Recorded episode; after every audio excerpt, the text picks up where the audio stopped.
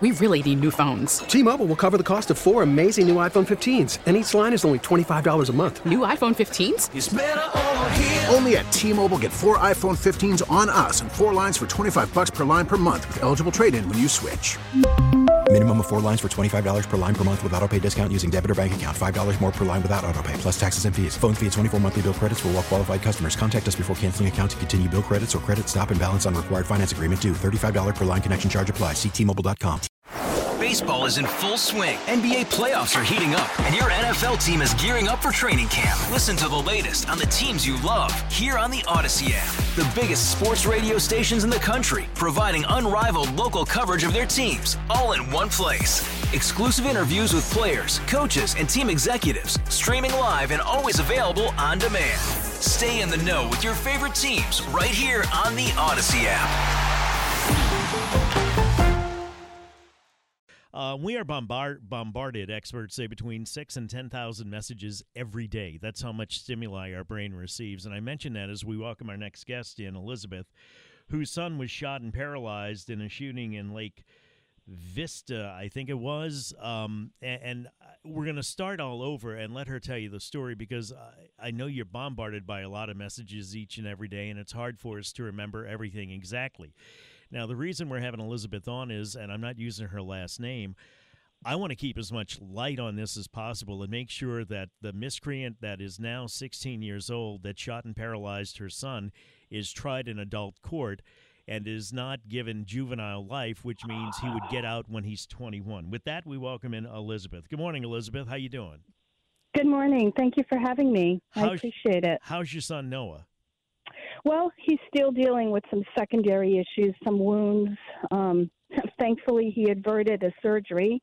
He was on bed rest for a week, so now he's a little bit more mobile. Um, you know, it's. I think I'm learning a lot about somebody who's paralyzed. Goes way beyond not walking. it um, involves a lot of other issues, health issues. So we're we, learning. We're learning. We have an hour, so I want to take some time oh, to fully uh, expose this and for people to understand what happened. Take us back um, to, I guess, the day before or the day of your son's shooting, what he was doing, uh, where he went, what led to it. So um, it occurred on August 21st, but it was really Saturday, August 20th, in my mind we um we had an enjoyable day together. It was a Saturday. We went down to Magazine Street. We had lunch. We did walked a few stores, and then we stopped off at Brocato's for dessert and had a lovely conversation. It was really a wonderful day. And then we came back to the home, and he went into his room. He's an engineering student at UNO, so he had classes had just resumed. He had some work he needed to do. And then probably I would say around 10:30, 11, he came out of his room and he said he needed to take a walk. It was something he enjoyed doing. Um, as a child, we had lived in upstate New York. He loves nature. He and he just finds comfort in that. So he wanted to take a walk, and um, you know, off he went. And shortly thereafter, I just had a feeling as a mother that something was wrong. He normally communicated with me via an app, and his communications had completely ceased, which is so not typical of him. So I got in the car and literally drove around the corner, and he saw these blue lights, and I immediately knew something was wrong, and I got the terrible news that he'd already been transported to UMC trauma. He'd been shot multiple times. So there I ran with my fiance to the hospital and sat through the night not really knowing what the future was, what the outcome. I was very afraid, obviously. And um, ultimately, he left surgery after, I believe, about six hours and went to um, a holding area. I didn't see him for about a day and a half. And then eventually he was moved to the ICU. And, you know, they mentioned that you know, his legs paralysis. But frankly, at that point, I was so thrilled that he had survived the surgery that it didn't even seem like an issue. Honestly, I just was just so thrilled. But you know, I have to say that how everybody was so wonderful. In um, Noah was a lucky person. You know, we talk a lot about New Orleans. You know, 911 not responding. On that evening, everything worked for Noah. What- Um, Pinnacle. What Hmm? happened? What did he tell you happened, Elizabeth, when the the incident occurred when these people shot him? So he was walking on Paris Avenue in Lake Terrace uh, in front of somebody's home, and a car pulled alongside of him. And from what I understand, the passenger got out with guns drawn and demanded his his phone, which he gave him, and his wallet, which he did not have on him. And Noah thought that things were going rather well. He didn't feel extremely threatened. He felt like things were okay, considering the situation he was in. And then the driver got out, and he tells me that that's when things really escalated and got very aggressive. And then all of a sudden, you know, he got scared, and so he had a little pocket knife on him that he tried to, you know, defend himself with. But yeah, they just shot up. They they, from what I understand, there were a lot of bullet casings in the lawn. Um, I remember a police officer saying to me it was nothing short of an execution style shooting. He was lucky to be alive. So it was pretty aggressive. I mean, they didn't just go out, in my opinion, to rob. I'm wondering if they went out to do more. But Noah was very lucky. He had Pinnacle Security there who immediately responded and protected him because, as he said, his legs gave out. He couldn't run. He was literally on the lawn. He really thought they were going to come back and finish him off. So um, Pinnacle Security, grace, you know, graciously was there. Two ambulances came. From what I understand, they were able to give him blood transfusions in the ambulance, which saved his life. He went to UMC. He had a tremendous team of doctors and nurses and technicians who were there, who responded immediately. He was in surgery in under an hour. He ended up getting, I believe, eight units of blood. So thank you to everybody who's ever donated. You are saving a life. Who shot him, Elizabeth? Well, presently there's one person under arrest. At the time of the incident, he was 15. He turned 16 a few weeks later, I believe in November. And from what I understand, he does have a prior record. Um, again, because you know he he was a juvenile, all that is not discussed. You can't you know you can't obviously ask. So I don't know the nature of what his prior record was, or the you know. but from what I understand, this wasn't his first time that he had been in the system, so to speak. Um, the second shooter, I believe, is still out at large, and that worries me because, frankly, you know, I'm sure he's done more since the night of my son's shooting. He's out there, and I do worry that he's going to harm another human being. Is he a juvenile as well, Elizabeth? Do you know? I, at this time, I do not know any of that information. Okay.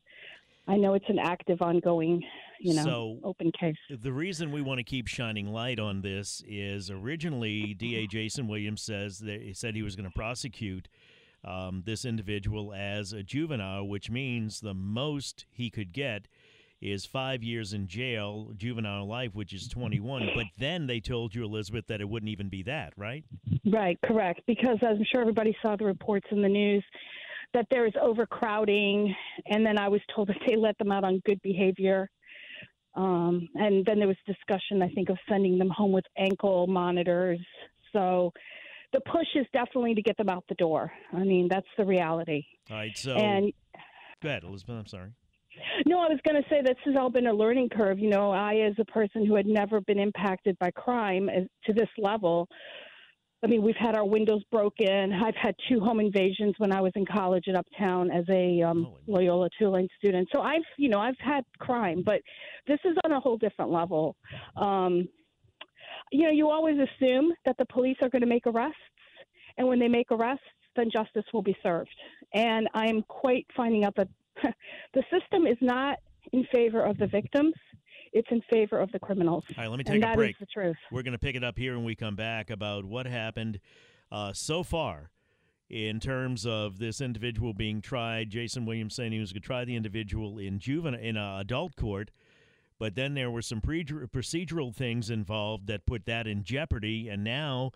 I think there is some question out there in terms of appeals with the fourth district and um, Fourth Circuit rather uh, as to whether or not he is going to be tried as an adult, and I don't want any any of this to slip through any cracks. I want as much light shed on this as we possibly can, so that this individual is tried as an adult and not as a juvenile for shooting this young man and paralyzing him for the rest of his life. Nine seventeen back in a flash. WWL.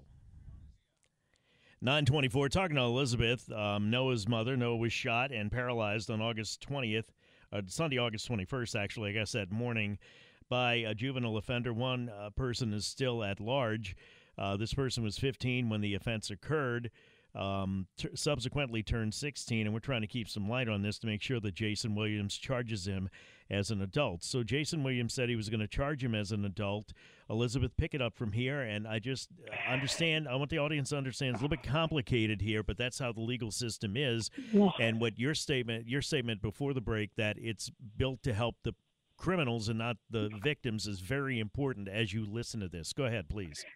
Well, first of all, at least that's my impression. And I also want to state I'm not a lawyer, so I'm giving you the best based on what I'm living. Gotcha. And what I've discovered in this journey is there's always two camps, right? There's one camp that will say one thing and another camp that will say another.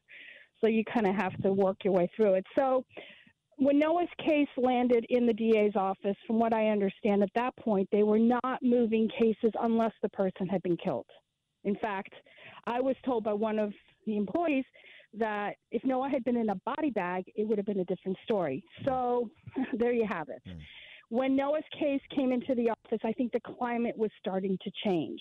They were starting to say, hang on a minute, some of these cases are so egregious, we have to look at each case individually. We can't just take a broad stroke and say, looking at the age, this is where they need to be remain. So Noah's case, we did meet with the DA. He was very gracious. We met with his team, and then they had to do internally their legal paperwork. And I, of course, was not aware of any of that process. And the main thing was to go before a grand jury and present, I believe, the evidence and whatever they have. Again, I'm I was not at that hearing, so I'm not aware what was presented to these this panel. I believe it's nine people. Mm-hmm. And but from what I understand, they decided pretty quickly that this case needed to go to adult court. Okay. And so there it went. And we felt like finally the case was going to be heard in a court where the judge and the jury would have more latitude to render a sentence that might be more appropriate for the future that Noah is facing, the reality, and, and the reality that we as a family are facing. So the first adult court date was December 21st. And of course, I was under the impression that he was just going to be entering a plea. But it did not turn out to be that way.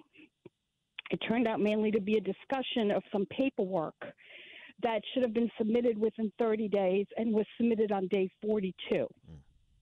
Now, I've heard a lot of things from both sides. I've heard that, you know, that they had researched it, that this is not a problem, this. But the judge, I think, had enough doubt in her mind, at least from what I could tell, that she said, I don't want to stand up on appeal.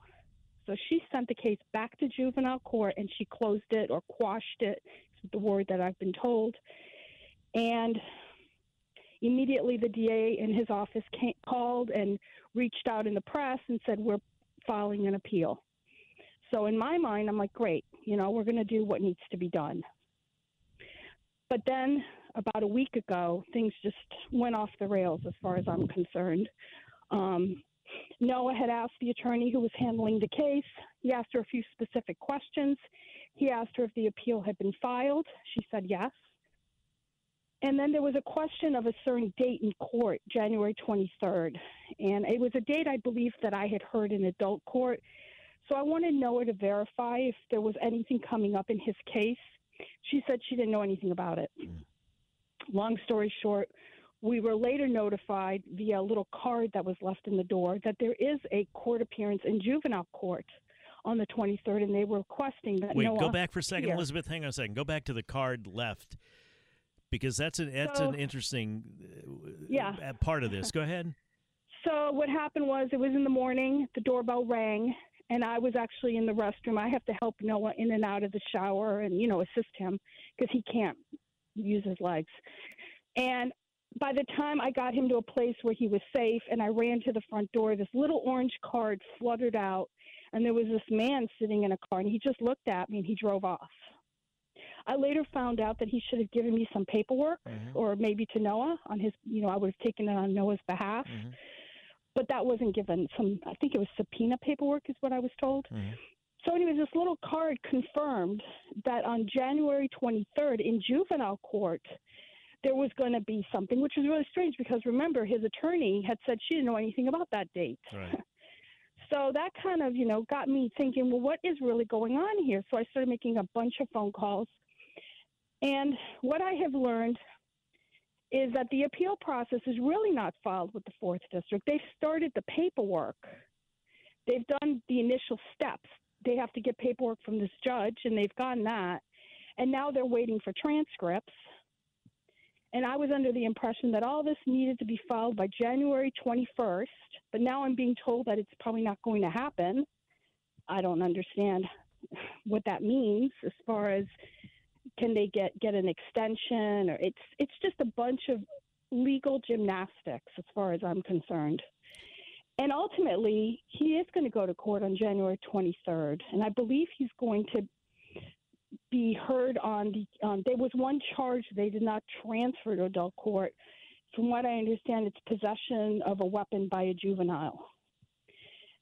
And one person told me I could expect him to enter a plea of guilty, but then I've been told, well, he can't enter a plea if there's an appeal in process. So I don't really understand how all this is happening. Um, you know, I don't know where the other two charges, the armed robbery and the attempted second degree murder, are kind of in this legal limbo.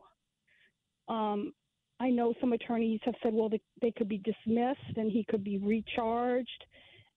It's all very strange, if you want to know the truth.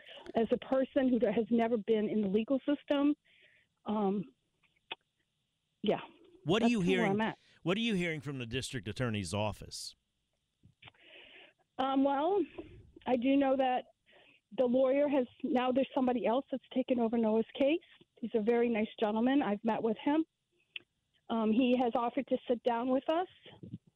He actually offered last week, but of course Noah was not well enough to be receiving any guests.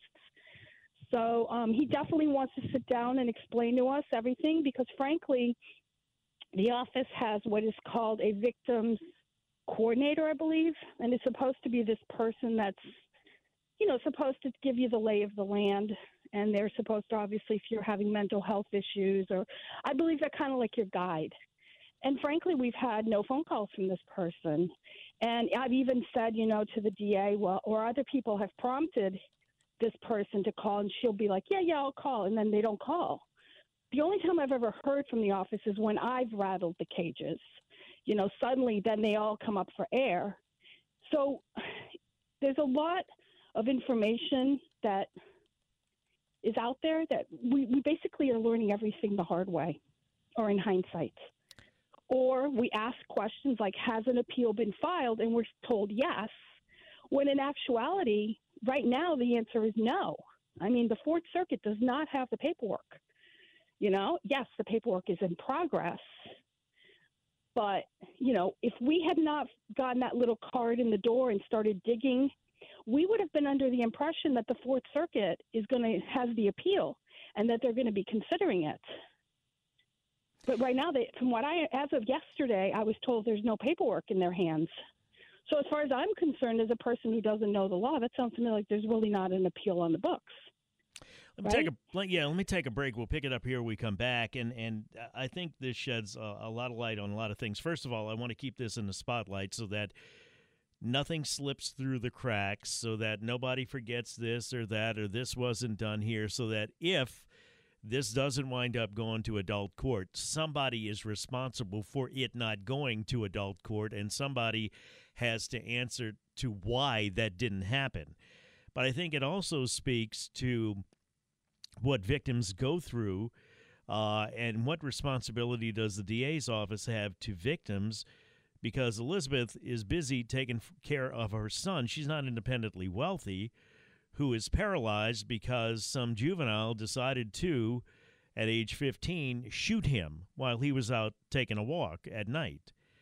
So now she has to go through all of this to try to figure out what's happening here, what's happening there. Is the fix in where they're saying this guy's going to be tried as an adult, but he really isn't? And you can only imagine being in her shoes, and it's not right. And we're going to keep uh, keep talking about this until we know for a fact that this miscreant is tried in adult court because you can't shoot somebody and paralyze them, whether you're 15 or 12 or whatever uh, or 16 and expect to go to jail for a couple of years. That's just not right. And it's certainly not going to discourage anybody from doing the same thing in the future. More when we return, 934, back in a flash. Right now it's traffic on WWL.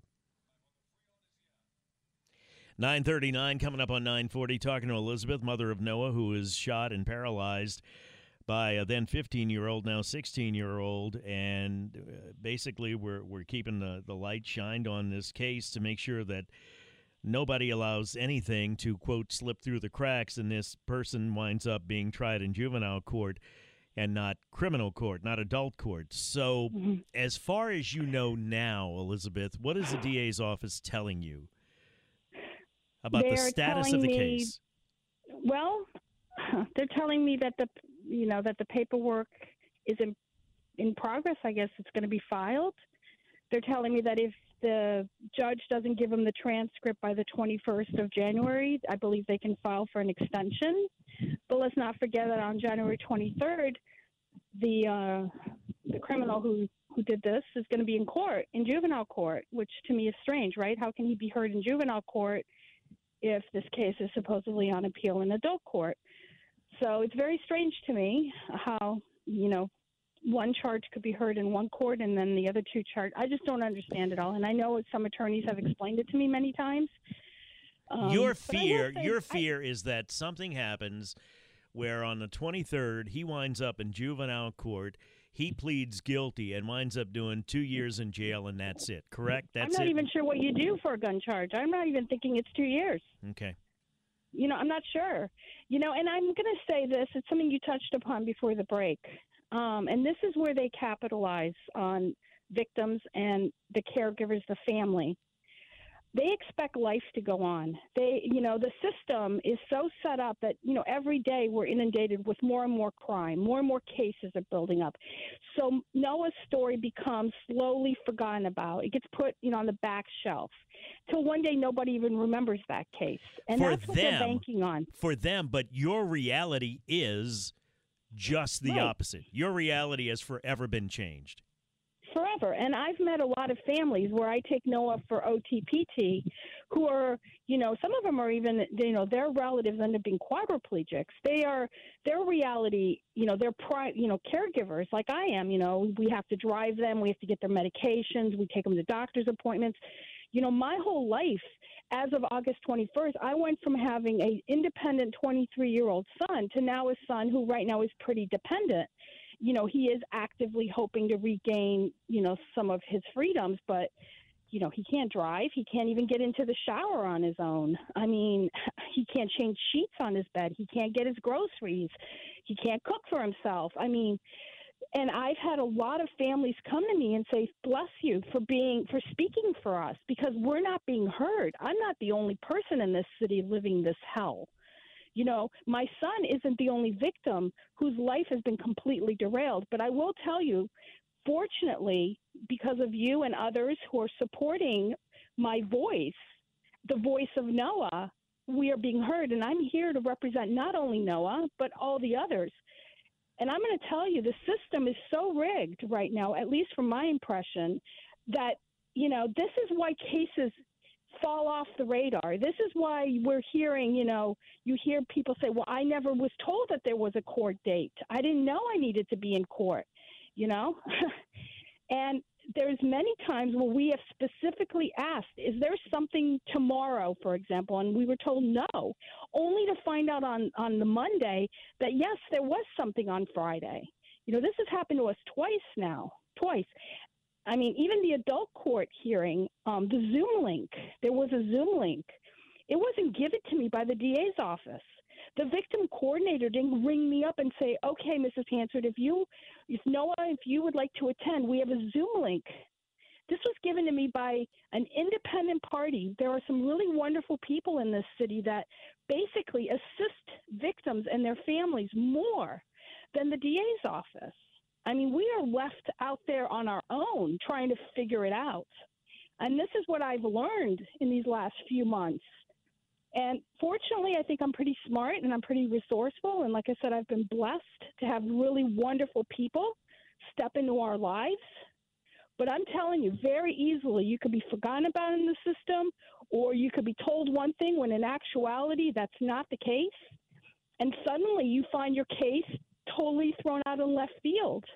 I mean, we assumed his case was going to adult court. Now look at us. We're not even sure. Do you feel as though you would almost have to get a, a, lawyer to represent your interests, although the DA is supposed to be your lawyer, right? Correct. That is, I we initially I had asked that question on you know Noah was on a phone with us, and I asked, and they said no, no, you know we represent the state, we're here to represent, you know, okay, great. But I have called many lawyers in New Orleans, and I'll tell you, they don't want to take the case. No, no lawyer will touch this case. I mean, it's crazy to me that somebody could be so injured. And, you know, I've heard, well, even if the mother, you know, the family has a house, even if they own a house, you know, you can't sue for those assets. But yet, you know, we're getting taken to the pauper's house, right? We have to pay, we have to lose wages, we have to drive him, but that seems okay. You know, there's I'm telling you, the system is not stacked in the favor of the person that's been injured or killed to me, it's stacked to get the juveniles out of court, out of out of the system as quickly as possible, and to move things along. And now we say to ourselves, why are we the number one murder capital supposedly of the United States, or why do we have such high crime rate? I'll tell you why. The system is so broken, so broken. I, Elizabeth, I, I wish there was something I could do. I wish I were an attorney. I know Newell Normand's yeah. probably listening right now, and I know that he's very concerned about this. And um, he is an attorney, and he is a connected guy. So I, I got to believe that he and and I'm gonna try to save a couple of minutes to talk to him here um, about this. Have you had any? What other organizations have reached out to you? Have you been in communication with? Is anybody else keeping an eye on this besides you and me? Well, I am working with um, victims of crime and a lady named Ann Kiefer, who has been wonderful. Um, there are some other people that are in the background. I don't think I want to mention them publicly. Okay. Um, obviously, Metro Crime Commission, Rafi has been, you know, he's been on your show. He obviously is giving great legal perspective. He is, you know, way more savvy on the law than I am, and he's he's wonderful. You know, I can call him up, and he really tries to explain things to me to reassure me that things are going to be okay. Um, but, you know, the community where Noah was shot has been tremendous, the Lake Terrace. Um, I am starting to attend some crime meetings in the different communities. I am going to try to get the community to stand with me together, that we demand that, you know, that justice be served for those who are being so injured you know we had our we in our home we we also had our window broken on a car you know? I mean no i'm sure a lot of people can say that they've had their windows bashed in and yes it was about a five hundred dollar expense that came out of our pocket but that was fixable. Some things are not fixable sometimes. And um I'm just very disappointed. I mean, I will say I think the NOPD has done a great job in their investigation. They're working hard. You know, they've told me sometimes they chase the same criminal over and over again. You know, they get released and they're chasing them again. And every time they chase them, they're hurting more and more people. So this is real. But like I said, and you've said it, they wear you down. The system is set up in such a way that it wears you down to the point that you you're so busy fighting for your loved one's health that you can't focus. I mean, I've been invited to go to certain places. I can't physically go because I'm a caregiver. And so, yes, you know, I appreciate you having me on the air because I can do this from the comfort of my home and still be here for him. But it's hard for me to go down to City Hall or, you know, it's just it's just the way the system is set up. Um, I'm going to continue to put you on. We'll ha- as often as you want to come on until this is seen all the way through. Because again, I don't want anybody to say this was forgotten or that was forgotten, and if it is, then somebody's got to be held accountable for it. Um, our prayers are with you, Elizabeth. Thank um, you. I, it shouldn't be this difficult because you know you, you didn't do anything wrong. You, you, your son's the victim. You're the victim here, and again, I do think it's it's almost part of wearing you out where you get so busy with other things and, and that's what I don't want to happen here where for for whatever reason this person winds up being tried as a juvenile and justice is not done. Thank you. God bless you, Elizabeth. Thank Tell you Noah very hello much. I Okay, appreciate it. Thank you. 950. Taking a break, coming back on WWL. T-Mobile has invested billions to light up America's largest 5G network from big cities to small towns, including right here in yours. And great coverage is just the beginning. Right now, families and small businesses can save up to 20% versus AT&T and Verizon when they switch. Visit your local T-Mobile store today.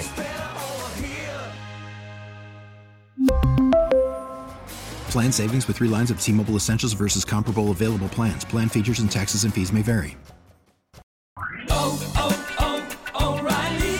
Protect your vehicle's engine with a full synthetic oil change and save with Mobil One at O'Reilly Auto Parts. Purchase five quarts of Mobil One full synthetic motor oil and receive a $10 O'Reilly gift card after rebate. See store for details. With your Mobil One purchase, you'll also receive two times points during O Rewards Bonus Points Month at O'Reilly Auto Parts. Oh, oh, oh,